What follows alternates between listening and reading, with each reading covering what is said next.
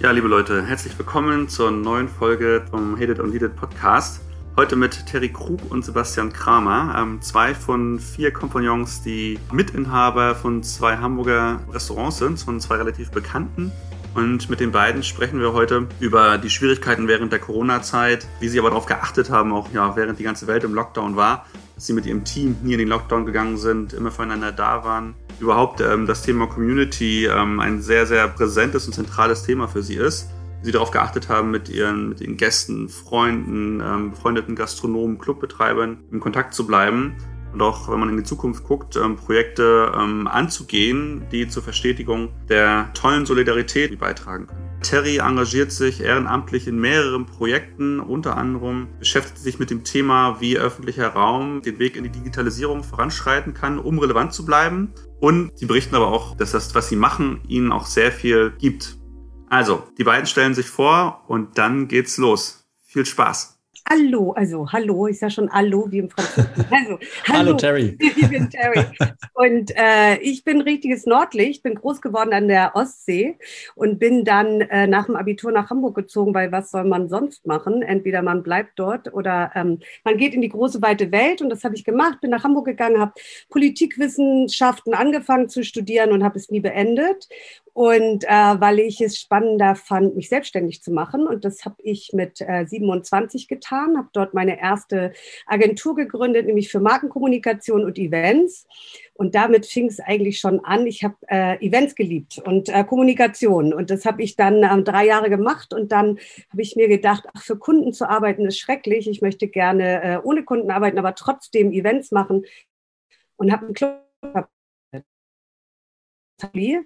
und diese habe ich betrieben bis 2006. Und ähm, dann habe ich mir gedacht, oh Gott, ich hasse Gastronomie und ich mag auch keine Gäste mehr. Und äh, aber Kommunikation mag ich ja ganz gerne äh, und bin wieder in die Werbung zurückgegangen, habe dort freiberuflich gearbeitet. Und dann kam mein lieber Lebensgefährte Jan-Ole Bauer auf die Idee, dass er ein Restaurant aufmachen wollte. Und äh, dann haben wir zusammen ein Restaurant aufgemacht. Und seitdem habe ich also dieses Restaurant ähm, den Krug nehme ich in der Paul-Rosen-Straße, den ich übrigens sehr gerne habe. Das ist ein ganz tolles Restaurant.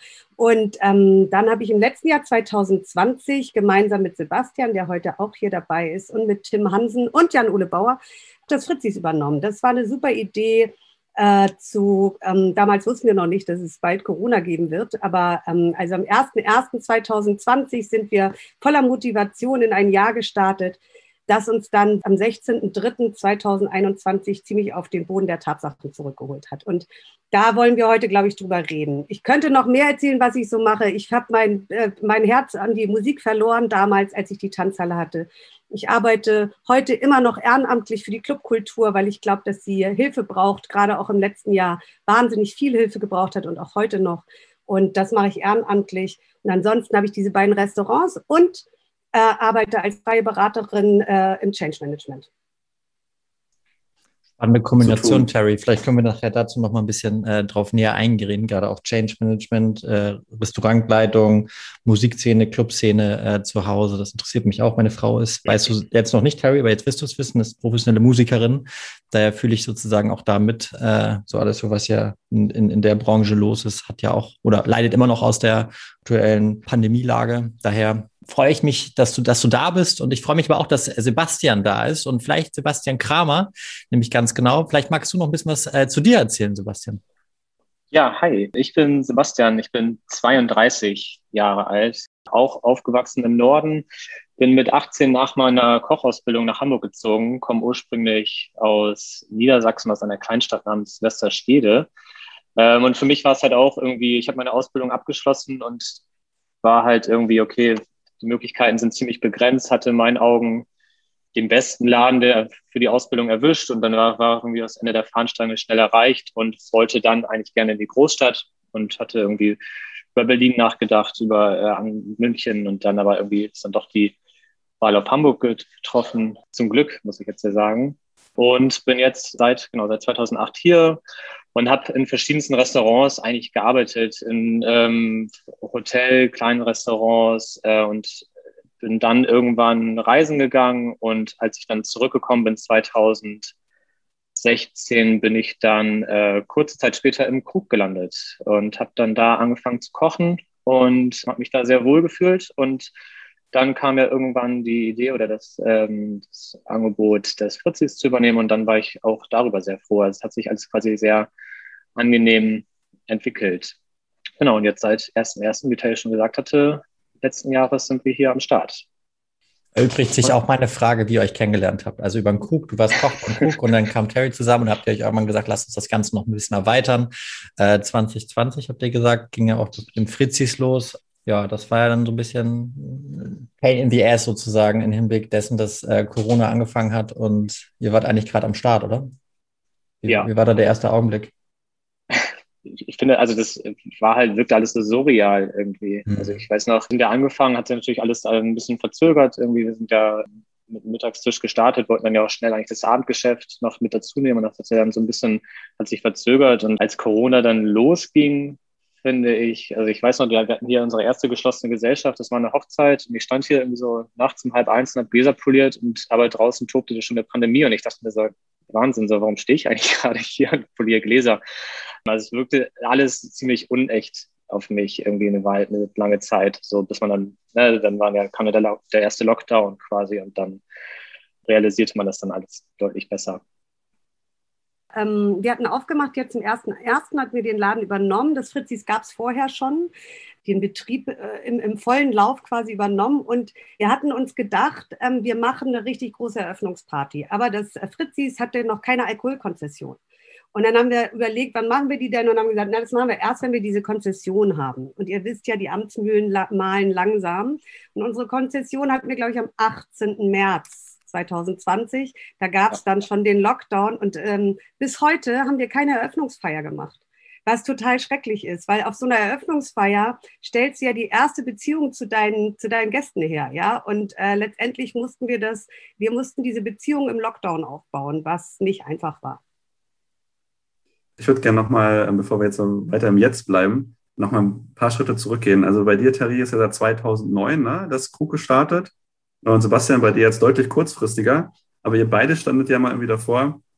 Alles klar, irgendwo kam so der Funke her, äh, Restaurant. Und dann äh, geht man ja wahrscheinlich so einen Gedankenprozess erstmal durch.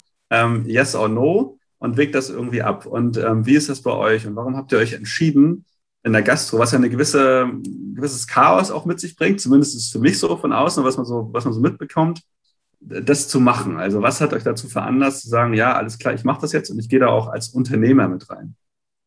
Wenn ich mich jetzt an meine Berufsschulklasse zurückerinnere, waren viele so, ja, später will ich meinen eigenen Laden haben. So, ne? Es war natürlich von vielen das Ziel.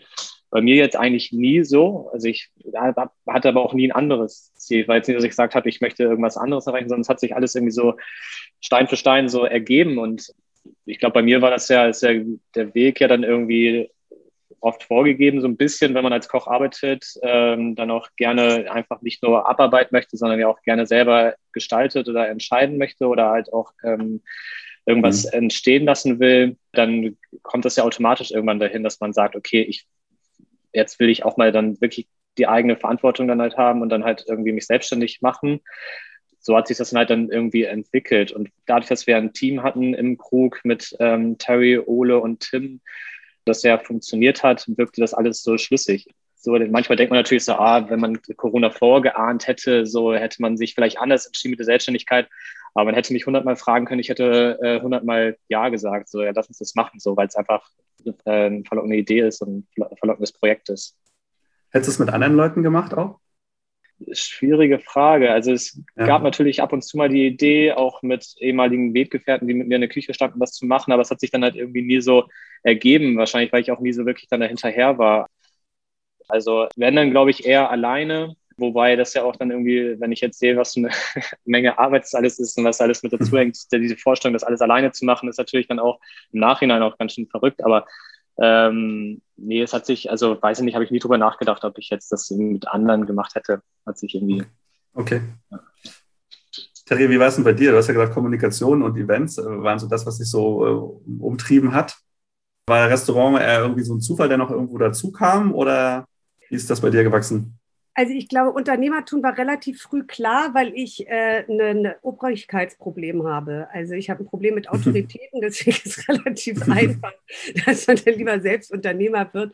Und dann, äh, ich habe ja angefangen mit einem Club und das war einfach, also ich war äh, Mitte, Ende 20 und fand äh, Partys toll und ja. äh, fand Musik toll und ich glaube, äh, es war wahnsinnig spannend, sich darauf einzulassen. Also ich habe mir da nie wirklich große Gedanken drüber gemacht, vielleicht auch gefährlicherweise, ja. Aber das ist auch bis heute so. Wenn ich ein Thema spannend finde, dann, dann will ich das umsetzen. Also wir haben vorhin kurz von Zielen gesprochen. Ich spreche immer lieber von Visionen. Und ich glaube, ich bin ganz gut da drin, Visionen zu haben. Und dann die verfolge ich dann auch. Und da war der Club, ähm, das war ein interessantes Experiment und das wollte ich eingehen. Und ich war dann auch froh, als es nach sechs Jahren äh, beendet wurde. Das habe ich nicht selber beendet, sondern das hat der Vermieter beendet, indem er mir meinen Mietvertrag leider nicht verlängert hat, beziehungsweise doppelt so viel Geld haben wollte.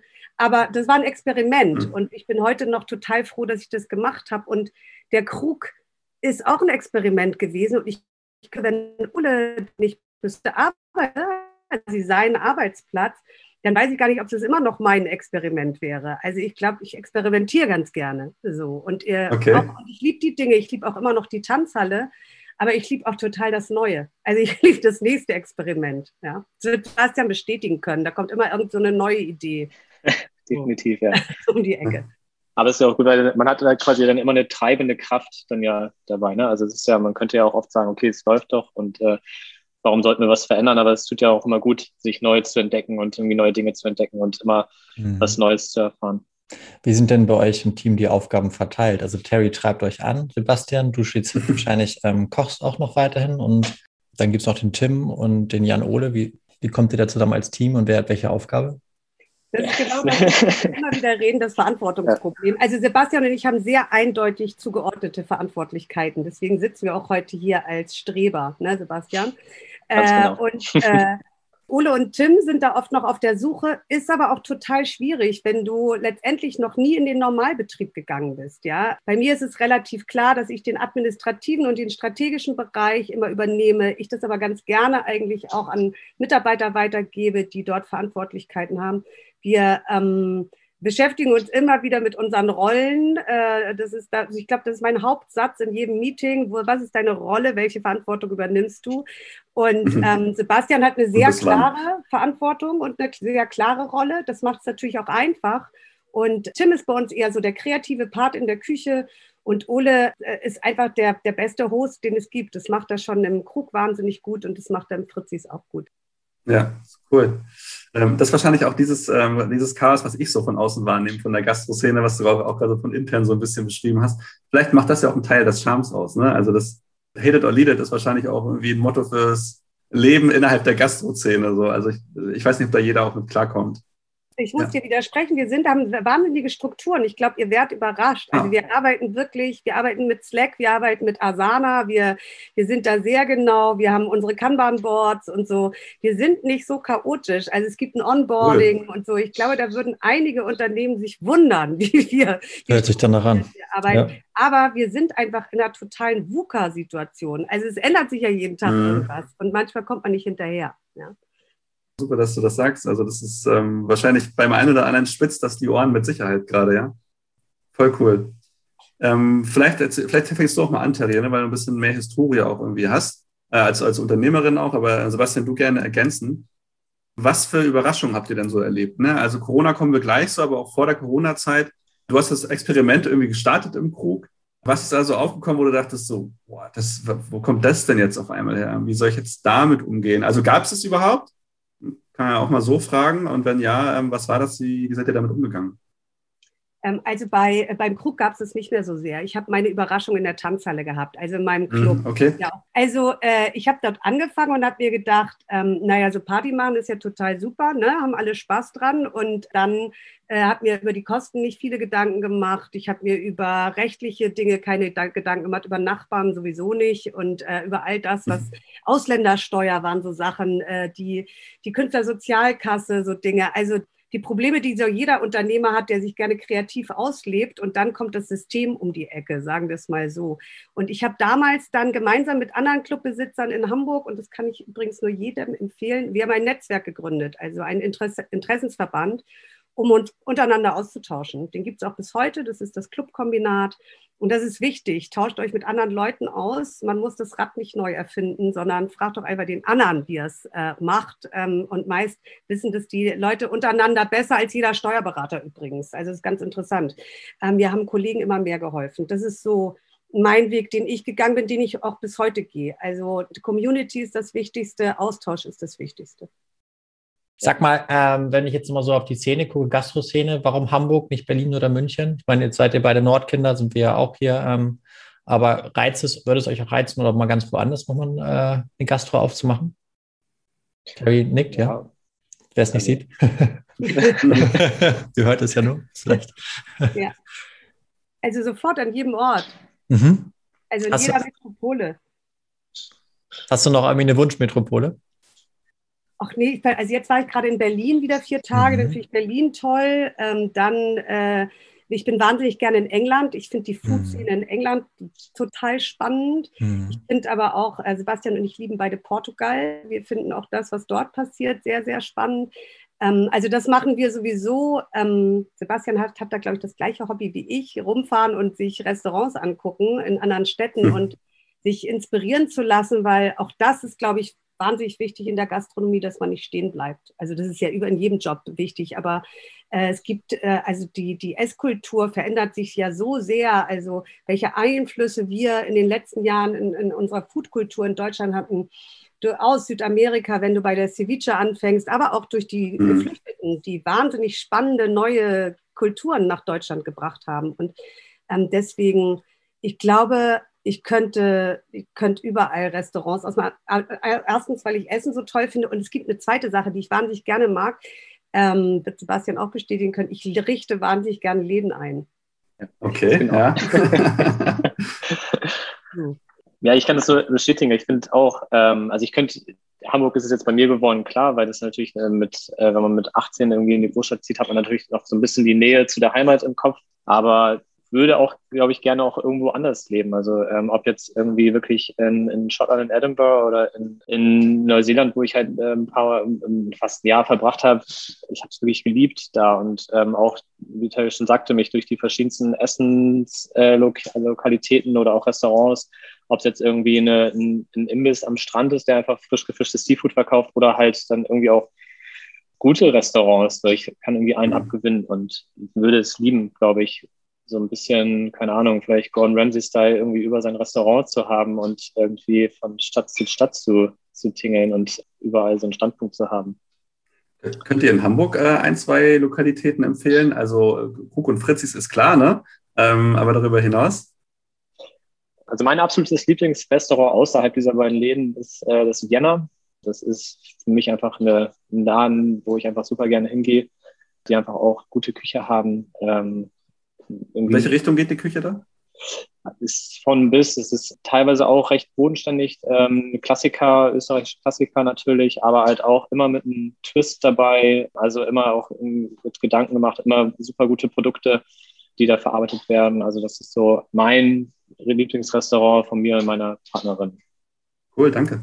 Und Terry? Ja, bei mir, ich wollte noch sagen, warum Hamburg eigentlich? Ich glaube, das ist wichtig, auch wenn ich überall auf der Welt Lokale eröffnen würde man hat ja hier schon seine Community und äh, ein Unternehmen zu starten, was natürlich auf auf Austausch zwischen Menschen basiert. Ja, das ist nämlich mhm. das, was wir tun. Also wir kochen nicht nur, also wir bieten nicht nur Essen an, sondern das, was wir in unseren Restaurants machen, ist ja ein Erlebnis zu bieten. Also wir sagen immer im Krug zum Beispiel, du kommst als Gast und gehst als Freund. Das ist das, was uns mhm. wichtig ist. Und wir haben aber angefangen und es waren ganz viele Freunde da. Obacht, jetzt nicht einen Laden aufmachen und nur denken, es kommen die ganze Zeit die Freunde. Man muss auch noch andere Gäste bekommen. Das ist nämlich der große Fehler von ganz vielen Gastronomen, die sich nur auf die verlassen. Aber für den Anfang sind die sehr gut. Und wenn man die später auch immer mal äh, da hat, ist es auch schön. Restaurant in, in Hamburg und das passt auch gut zu Freunden. Ich gehe total gerne in die Brücke und zwar, weil ich finde, dass sie wahnsinnig tolle Kellner haben. Und zwar richtige Kellner, wie sie im Buche stehen. Also das bringt sehr viel Spaß. Sie sind sehr lustig und ähm, das Essen ist auch gut. Und es ist, ein, ist einfach ein Urgestein der, der Hamburger Küche. Vielen Dank. Also so alle Zuhörer, die bald mal nach Hamburg kommen, auch zu Besuch, habt ihr direkt mal einige Empfehlungen fürs Essen abends. Sag mal, es gibt ja immer so Trends auch in der Gastroszene. Ne? Irgendwie äh, gefühlt hatte ja vor einigen Jahren in jeder zweiten Ecke einen Hamburger Laden aufgemacht. Gibt es einen, anderen Trend, den ihr gerade beobachtet in der Gastro? Natürlich diese, den, das, die Regionalität, das Nachhaltige ist natürlich äh, mit immer mehr, was ja auch gut ist zum Glück. Äh, ansonsten, es kommen natürlich immer so Einschläge irgendwie so ein bisschen, ne? also so dann die Ceviche-Kultur, die halt irgendwie dann irgendwann kam, so das, das ist, glaube ich, so die unter anderem. Aber ich finde, am größten ist halt wirklich so diese Nachhaltigkeit und, äh, und, und Regionalität und Lokalität und wo kommt mein Produkt her, kann ich es nachverfolgen, ähm, kommt jetzt irgendwie das Fleisch von einer kleinen Bio-Schlachterei ähm, oder dann doch irgendwie aus Argentinien, wo irgendwie jeden Tag zigtausende Tiere irgendwie geschlachtet werden. Genau, das ist so auf jeden Fall, finde ich, so der größte Trend gerade. Genau, okay. ich glaube auch, der Gast muss was er auf dem Teller hat. Ja, also ähm, ja. Äh, das ist, ist dem wichtig. Ist ja jetzt auch ganz spannend, wenn man hört, dass Aldi sein komplettes Fleischsortiment austauschen will, dann sieht man, dass da ein wahnsinniger Trend da ist. Ja. Und den bemerken wir auch, auf jeden Fall. Wir versuchen auch darauf einzugehen, aber trotz alledem, also wir arbeiten mit dem Food Scout zusammen. Unser Fleisch ist Biolandfleisch und ähm, uns wichtig, uns ist wichtig, Leuten ähm, Gemüsesorten vorzustellen, die sie vielleicht gar nicht kennen. Also ähm, äh, wir, wir, wie gesagt, wir wollen Erlebnisse schaffen. Und was uns aber immer wichtig ist, es gibt viele Trends, aber das heißt noch lange nicht, dass man auf alle eingehen muss. Es gibt so eine also ich sage immer zu allen, wir sind ein Wirtshaus und kein Gasthaus. Also wir sind der Wirt und die Leute kommen hm. zu uns. Ja, im Gasthaus gibt es ähm, Toast Hawaii und bei uns gibt es das, was wir wollen. So und wir müssen so hinkriegen, dass wir dem Gast klar machen, warum das gut ist und ähm, dass sie uns vertrauen müssen. Und das war auch ein Learning zum Beispiel jetzt ganz lustig, Sebastian. In, wir haben vorher immer nur Dinner gemacht, also Abendessen und beim Abendessen lässt sich der Gast viel mehr auf dich ein. Ja, während wir im Fritz jetzt Lunch machen seit seit einem einem Jahr oder anderthalb Jahren. Und Mittagstisch ist echt so eine ganz andere Nummer. Ja, so. Und das war für uns, da mussten wir manchmal dann auch doch wieder zum Gasthaus werden oder immer guck, aufpassen, dass wir nicht Gasthaus werden. Aber ähm, das ähm, fand ich ganz spannend, wie so auch die, die unterschiedlichen Tageszeiten ähm, die Strategie beeinflussen. Mhm. Ja, glaube ich, ungesehen. Ne? Also abends hast du ja in der Regel auch viel mehr Zeit und du, und du willst sie dir auch nehmen und so. Und mittags ist halt ja. so ein Convenient-Thema, wo, wo du das irgendwie in Termin packst auch noch so. Ne? Also es ist ganz anders, glaube ich, total. Aber es ist also spannend, ne? Also wäre ich jetzt so nicht drauf gekommen, aber es macht total Sinn. Ja, mittags ähm, hast du eine Ad-Hoc-Entscheidung, ne? Spaghetti Bolle oder Wiener Schnitzel. Weißt du, also ja. da willst du nicht irgendwie was mhm. hören, habe ich noch nie gehört, keine Zeit, halbe Stunde, ne? Sondern das muss funktionieren. Und ja. abends denkst du dir, ach, es ist spannend, ne? Darauf lasse ich mich ein. Ja. Empfehl mal was, ja. Ja, genau, empfehle ja. ja. ja. zwar so positiv, das ist auch, das ist auch sehr gut, aber ähm, die Gastrozene hat ja oder steckt vielleicht auch noch mittendrin so in einer relativ schwierigen Zeit. Das soll wir mal gucken. Ich habe vorhin schon gesagt, oder Sebastian, du hast auch gesagt, konntest gar nicht richtig greifen. Ne? Stehst da, polierst deine Gläser und dann, was passiert hier jetzt gerade? Und ähm, so wie ich das mitbekomme bei den Gastrozenen, als halt sehr, sehr schnell auch irgendwie die, die ganze Wirtschaftlichkeit umgekrempelt. Wie kam das bei euch an? Wie seid ihr damit umgegangen? Und ähm, was habt ihr dann letztendlich auch gemacht, um, um weiter vorwärts zu gehen?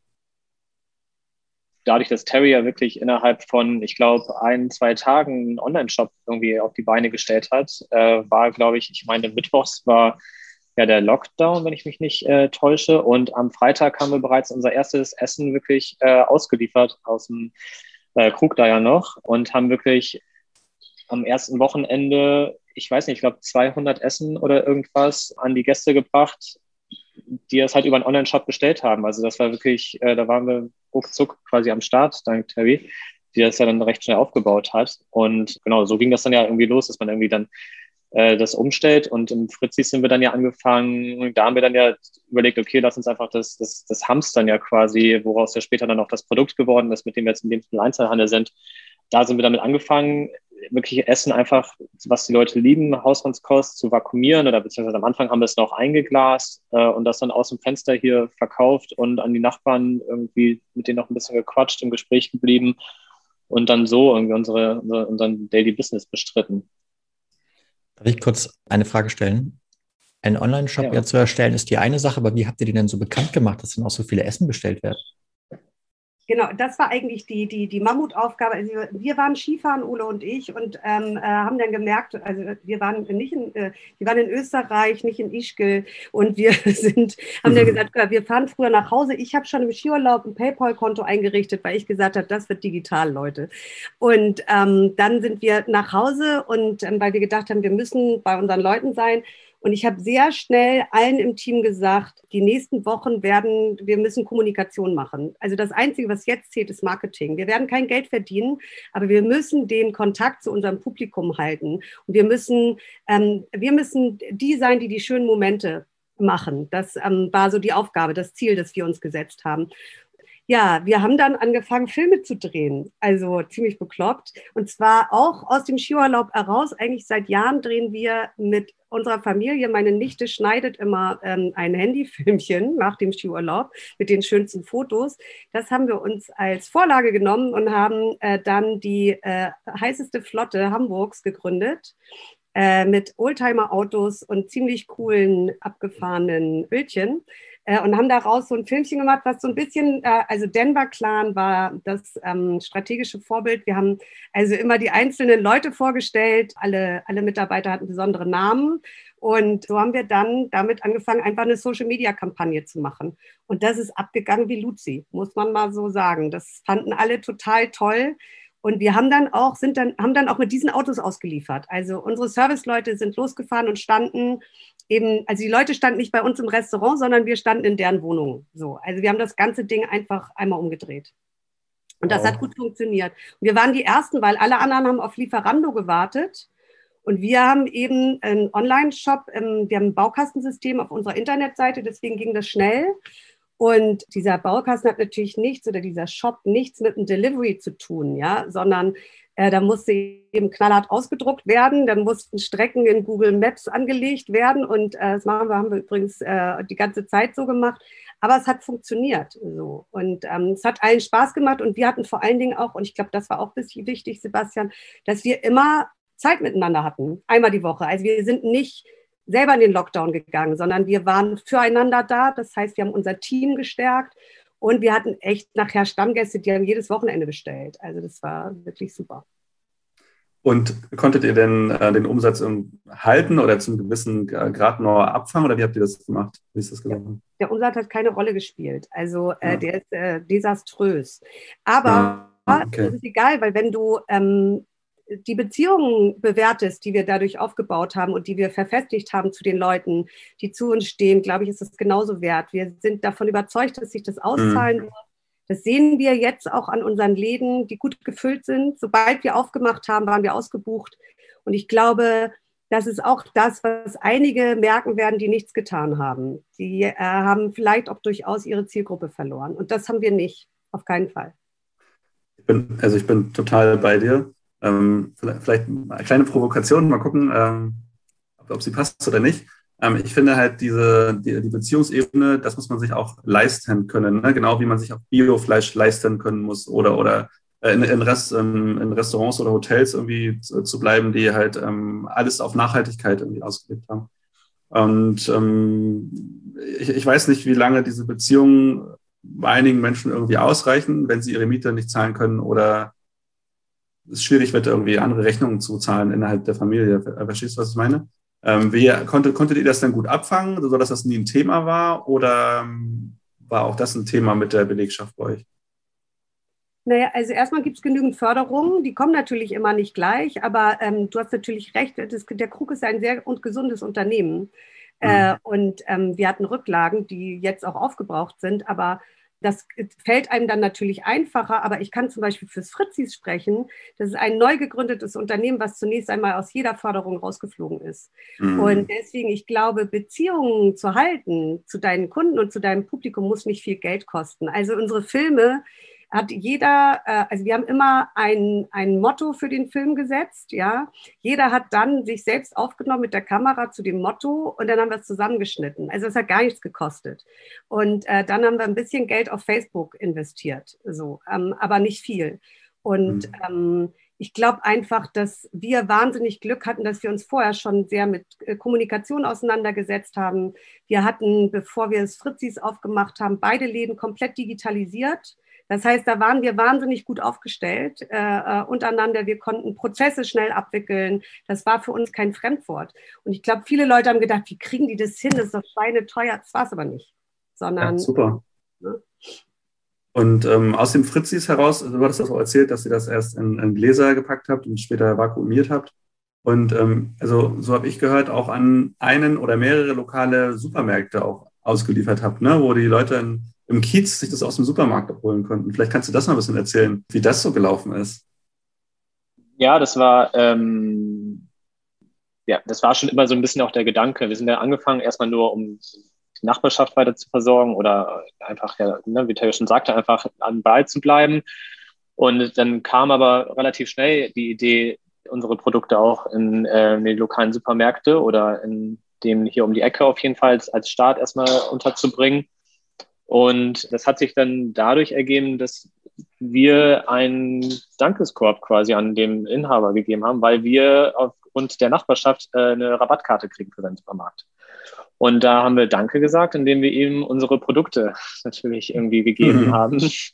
Und die fand er super und meinte sofort, warum wir die denn nicht bei ihm verkaufen. Und dann war es natürlich erstmal so, okay, cool, machen wir auf jeden Fall. Und dann wusste man natürlich, okay, es steckt noch viel mehr dahinter, um äh, irgendwie, man muss ja sich dann auch wie MHD und ähm, Nährwerte, so und das konnte man, also war dann aber auch, wenn man dann sich reinbegeben hat in dieses Thema, relativ zügig abarbeiten. Es gibt ja für alles irgendwie Vorlagen, Websites, äh, irgendwelche Tabellen, die man nutzen kann. Und dann so kam das dann, dass wir dann äh, hier reingekommen sind in den, in den Supermarkt.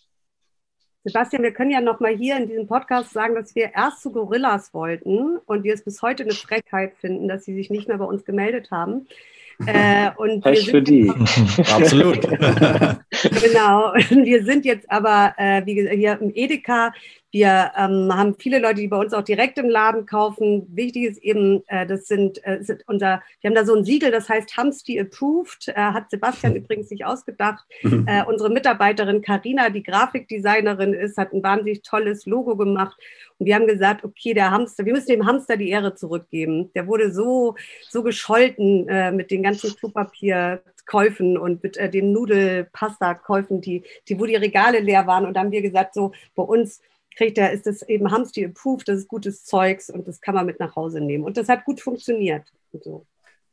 und macht ihr das weiterhin noch? Ja, das machen wir. Ja. Wie, wie, wie, merkt ihr das? Also ist die Nachfrage gleich geblieben oder wie, wie, wie sieht das aus?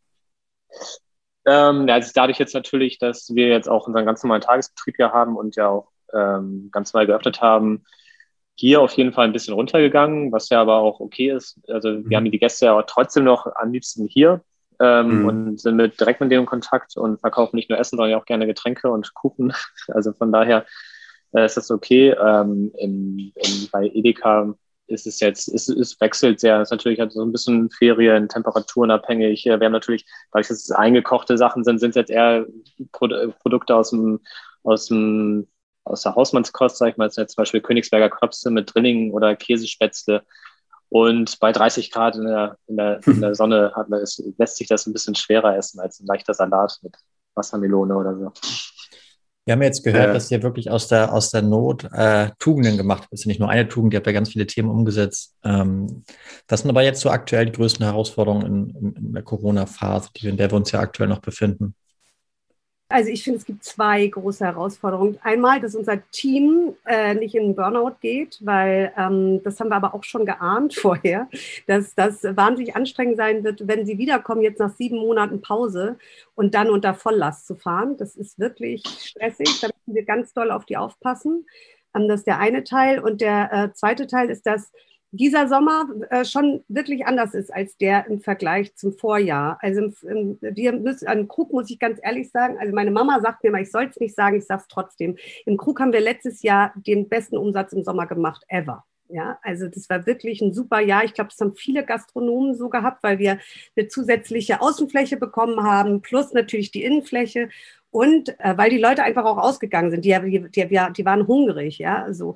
Und ähm, wir brauchten das auch dringend, sonst hätten wir das überhaupt gar nicht geschafft. Also da wussten wir ja noch nicht, dass danach nochmal sieben Monate eine Pause kommt. Aber in diesem Jahr merkt man, die Leute sind verhaltener, die trauen sich noch nicht. Und die Außenflächen sind voll, Aber das Reingehen, also dieses Genesen, getestet, geimpft, das äh, bereitet uns äh, oder bereitet noch Probleme. Ich dachte die ganze Zeit, das darf doch nicht so schwer sein. Ich bin aber auch zweimal geimpft. Gestern war ich in Berlin mit Leuten unterwegs, die waren es eben nicht und es war echt aufwendig. Also mal kurz so ad hoc, ne, ohne, ohne Plan essen zu gehen. Und das merken wir, die Leute planen viel mehr. Also vorher hatten wir ganz viele Walk-ins, die Leute sind durch die Straßen gewandert, sind gern irgendwann reingeguckt. Und das passiert gerade nicht. Und das ist, glaube ich, so eine Herausforderung, wie wir, wo wir gucken müssen, wie gehen wir damit um. Habt ihr die Politik noch, das, also ich habe es gelesen zumindest, dass irgendwie die Hälfte der Tische oder so ähm, werden nicht reserviert, ja, sondern die sind immer so für, für Gäste, die halt einfach vorbeigeschlendert kommen. Macht ihr das immer noch oder habt ihr da auch was geändert? Äh, also wir hatten zwischendrin, das haben wir im letzten Jahr gemacht, da haben wir zwei Slots gehabt. Das heißt, du kommst um 18 Uhr oder um 20 Uhr. Ähm, das hat aber unsere ähm, Köche ziemlich an den, an den, in den Wahnsinn getrieben. Und äh, hört ihr das eigentlich hier im Hintergrund? Das müsst ihr dann nochmal wegschneiden. Okay. Ja, also gehört zum Leben, ne? so, äh, also, äh, und das hat unsere Köche relativ, äh, äh, oder was heißt nicht nur relativ, sondern sehr herausgefordert und fast, fast an den Rand äh, äh, ihrer, ihrer Kräfte gebracht. Und jetzt ist es so, dass wir vor zwei Wochen damit aufgehört haben. Und zwar aus dem Grund, dass wir gemerkt haben, dass die Leute nur noch auf Reservierung kommen. Und wir fangen gerade an, unser nächstes Invest zu machen, äh, indem wir sie umerziehen. Also wir sind wie das Wirtshaus und wir lassen dann auch einfach Tische frei, weil wir Angst haben, wenn wir in den Herbst kommen, dass wir wirklich nur noch diese Reservierungsnummer haben, weil es ganz viele mhm. Restaurants haben, die haben ein Problem dann mit No-Shows. Und das, ähm, wenn wir die Leute dazu erziehen, dass sie nicht mehr frei, also so einfach äh, äh, ähm, äh, impulsmäßig zu uns kommen, dann könnten wir irgendwann mal ein Problem haben. Deswegen lassen wir uns im Moment auf das Experiment ein, was uns Geld kostet, aber wir glauben, dass sich das letztendlich nach hinten auszahlt. Und im Fritzis geht es immer noch so, da kriegt man noch einen Tisch ohne Reservierung, aber nicht mehr lange. Oha, na dann, Sebastian, auf, auf. Ähm, du hast aber gerade gesagt, das Thema mit Personal ist jetzt so das klar von, von 0 auf, auf 110 Prozent äh, zu gehen. Aber ihr habt kein Problem, Personal zu finden aktuell, weil ich habe gehört, in der Gastroszene soll das gerade ein Problem sein, weil ja viele haben sich dann umorientiert und es ist gar nicht mehr so leicht, Personal gerade überhaupt zu finden. Das stimmt auf jeden Fall. Also äh, jetzt gerade aktuell haben wir auf jeden Fall das Thema, weil wir auch äh, Frühstück am Samstag und Sonntag im Fritzis anbieten. Und wir haben eine Anzeige geschaltet, auf der, also es gibt ja diese eine zum Beispiel eine Gastro-Gruppe äh, auf Facebook, wo irgendwie knapp 10.000 Mitglieder sind. Und normalerweise, wenn du da eine Anzeige schaltest, melden sich immer eine Handvoll Leute. Und jetzt merkt man auf jeden Fall, wir hatten ja zwei Anzeigen, glaube ich, äh, einmal für den Service und einmal für die Küche. Und äh, es hat sich eine Person für den Service gemeldet, für die Küche niemand. Also man merkt auf jeden Fall, erstmal suchen natürlich alle Gastronomen suchen gerade. Das heißt, mhm man hat gerade als, als Arbeitnehmer eine gute Auswahl und kann, glaube ich, dann auch ganz anders verhandeln oder fordern natürlich. Und hat aber viele haben sich natürlich auch umorientiert. Also ich kenne das aus meinem Bekanntenkreis, der, der natürlich auch viel in, in, in der Gastro sich abspielt. Ähm, da haben sich auch einige umorientiert, natürlich, weil die mussten, einfach um Geld zu verdienen. Ähm, und jetzt halt denken, okay, warum soll ich jetzt in die Gastro zurückgehen? Weil hundertprozentig sicher für die Zukunft ist es ja auch noch nicht. Also mit der Delta-Variante, so weiß man ja auch nicht genau, wie es weitergeht. So dann sagen die sich, nee, wir warten lieber ab oder ich bin gerade happy mit dem Job, den ich gerade habe.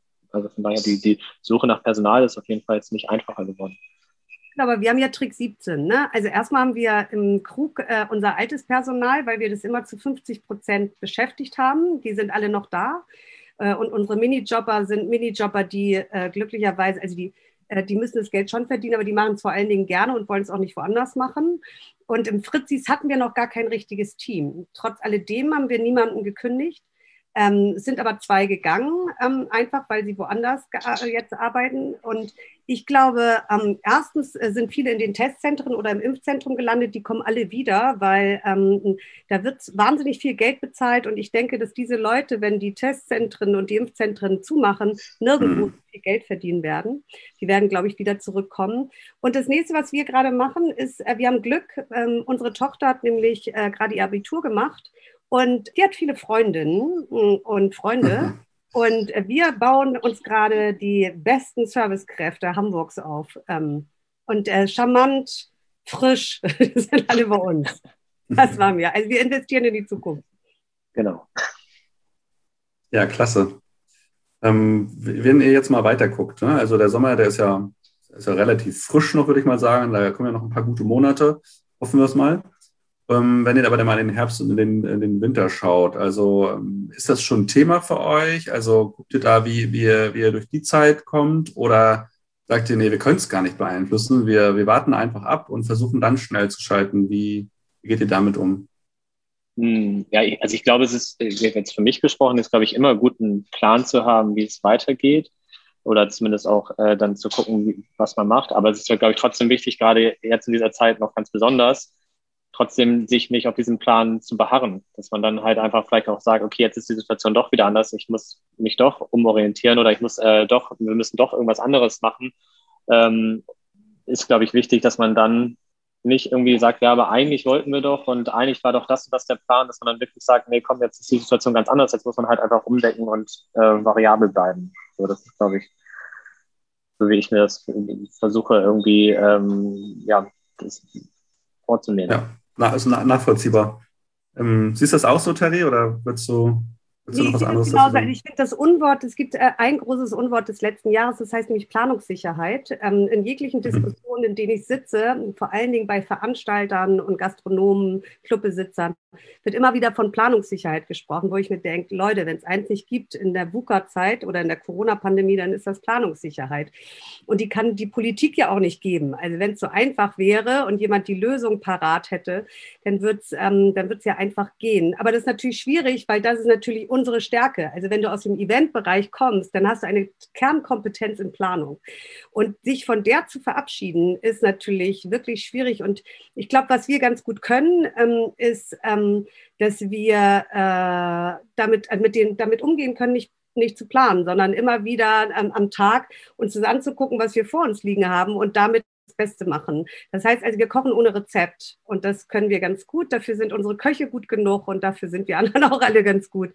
Und ähm, ja, wir gucken uns die, äh, die aktuellen Verordnungen an und äh, äh, das ist unser Rezept und damit müssen wir mhm. umgehen. Und das ähm, geht und manchmal ähm, sind wir äh, überrascht, dass es äh, schneller geht, als wir dachten. Manchmal werden wir dann wieder eingeschränkt. Aber ich glaube, wichtig ist, dass man nicht frustriert ist sondern dass man da immer eine Chance sieht und äh, sich denkt, okay, dann äh, machen wir das nächste Experiment. Und äh, wie du vorhin aber auch gesagt hast, Sebastian, muss man sich das leisten können. So und mhm. ähm, das ist etwas, wo wir leisten uns das einfach. So, weil wir, weil wir aber echt hoffen, wenn, dann gehen wir mit, mit Pauken und Trompeten unter, würde ich mal sagen. Ne? Und nicht leise und klanglos.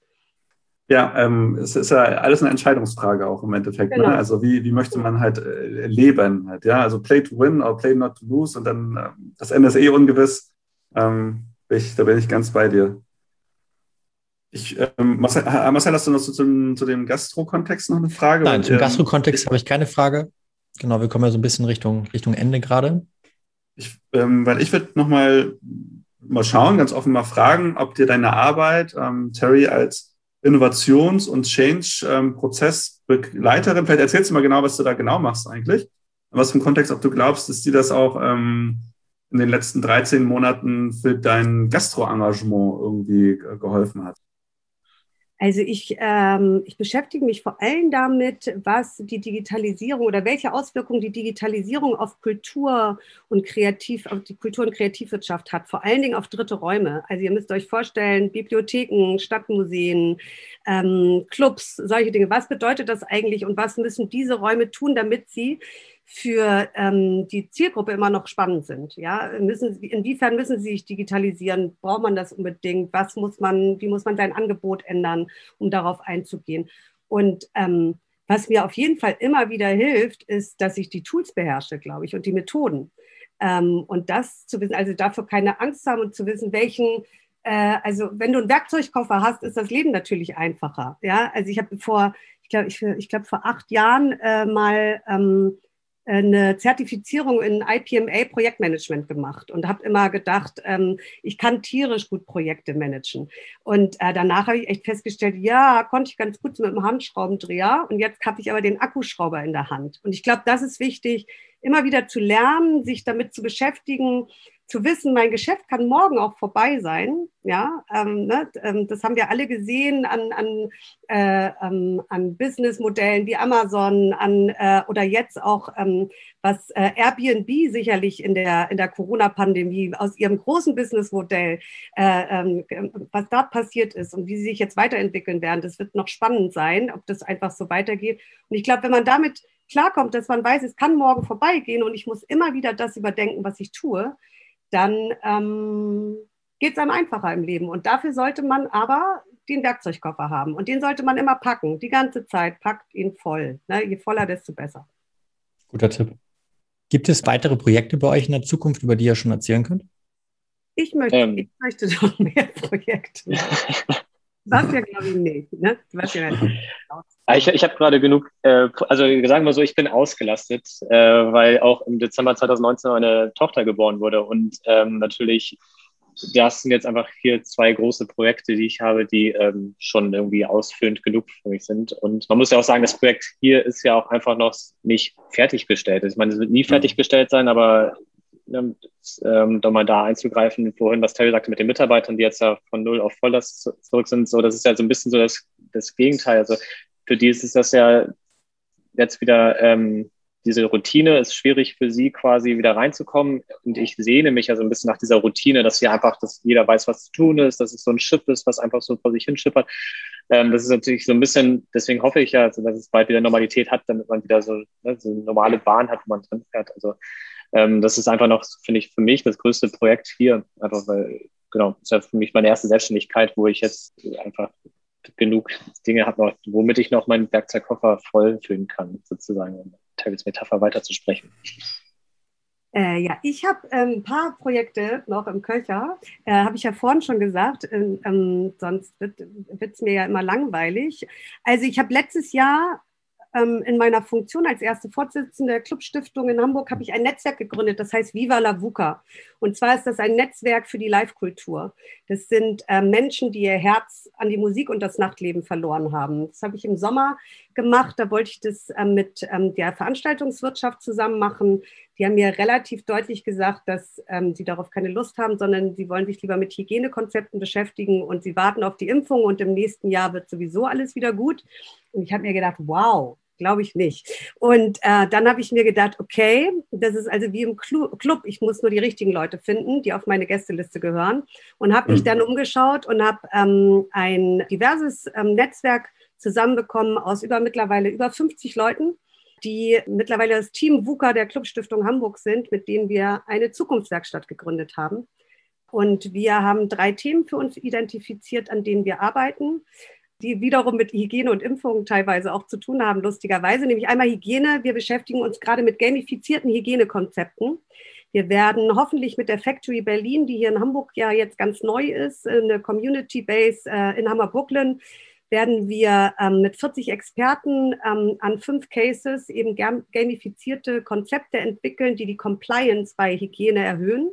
Weil ihr werdet alle wissen, dass was gerade passiert, die Leute halten sich nicht mehr an die Regeln, ähm, aber die Regeln werden weiter bestehen bleiben müssen, vor allen Dingen auch wenn man an die Delta-Variante denkt oder an noch zig andere Viren, die wir irgendwann mal bekommen werden vielleicht. Mhm. Das ist ein Projekt. Das andere Projekt ist ein Beziehungsprojekt, nämlich wir erforschen Publikumsbeziehungen. Das mache ich gemeinsam mit Professor Helge Kaul von der ISM hier in Hamburg. Wir haben dort ein Forschungsprojekt, wo wir 100, äh, über 100 Experten in Deutschland befragt haben, was eigentlich Live-Kultur und Orte der Live-Kultur für die Menschen ausmachen, weil wir glauben, dass das so viel mehr ist als die Musik. Und ähm, wir glauben, dass eine gesunde Beziehung, darüber habe ich ja auch heute viel gesprochen, zu äh, dem Publikum die eigentliche Impfung ist.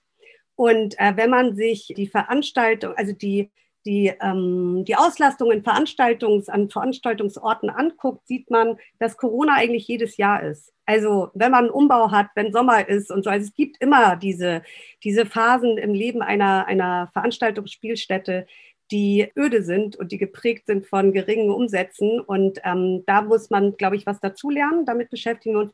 Und das dritte Thema ist der Club der Zukunft, wo wir gemeinsam mit Kreativen, mit äh, neuen ähm, Technologien wie künstliche Intelligenz, Virtual Reality, Augmented Reality einfach uns den Club der Zukunft entwickeln wollen. Und da spielen natürlich wieder das gamifizierte Hygienekonzept und aber auch die Publikumsbeziehung eine große Rolle.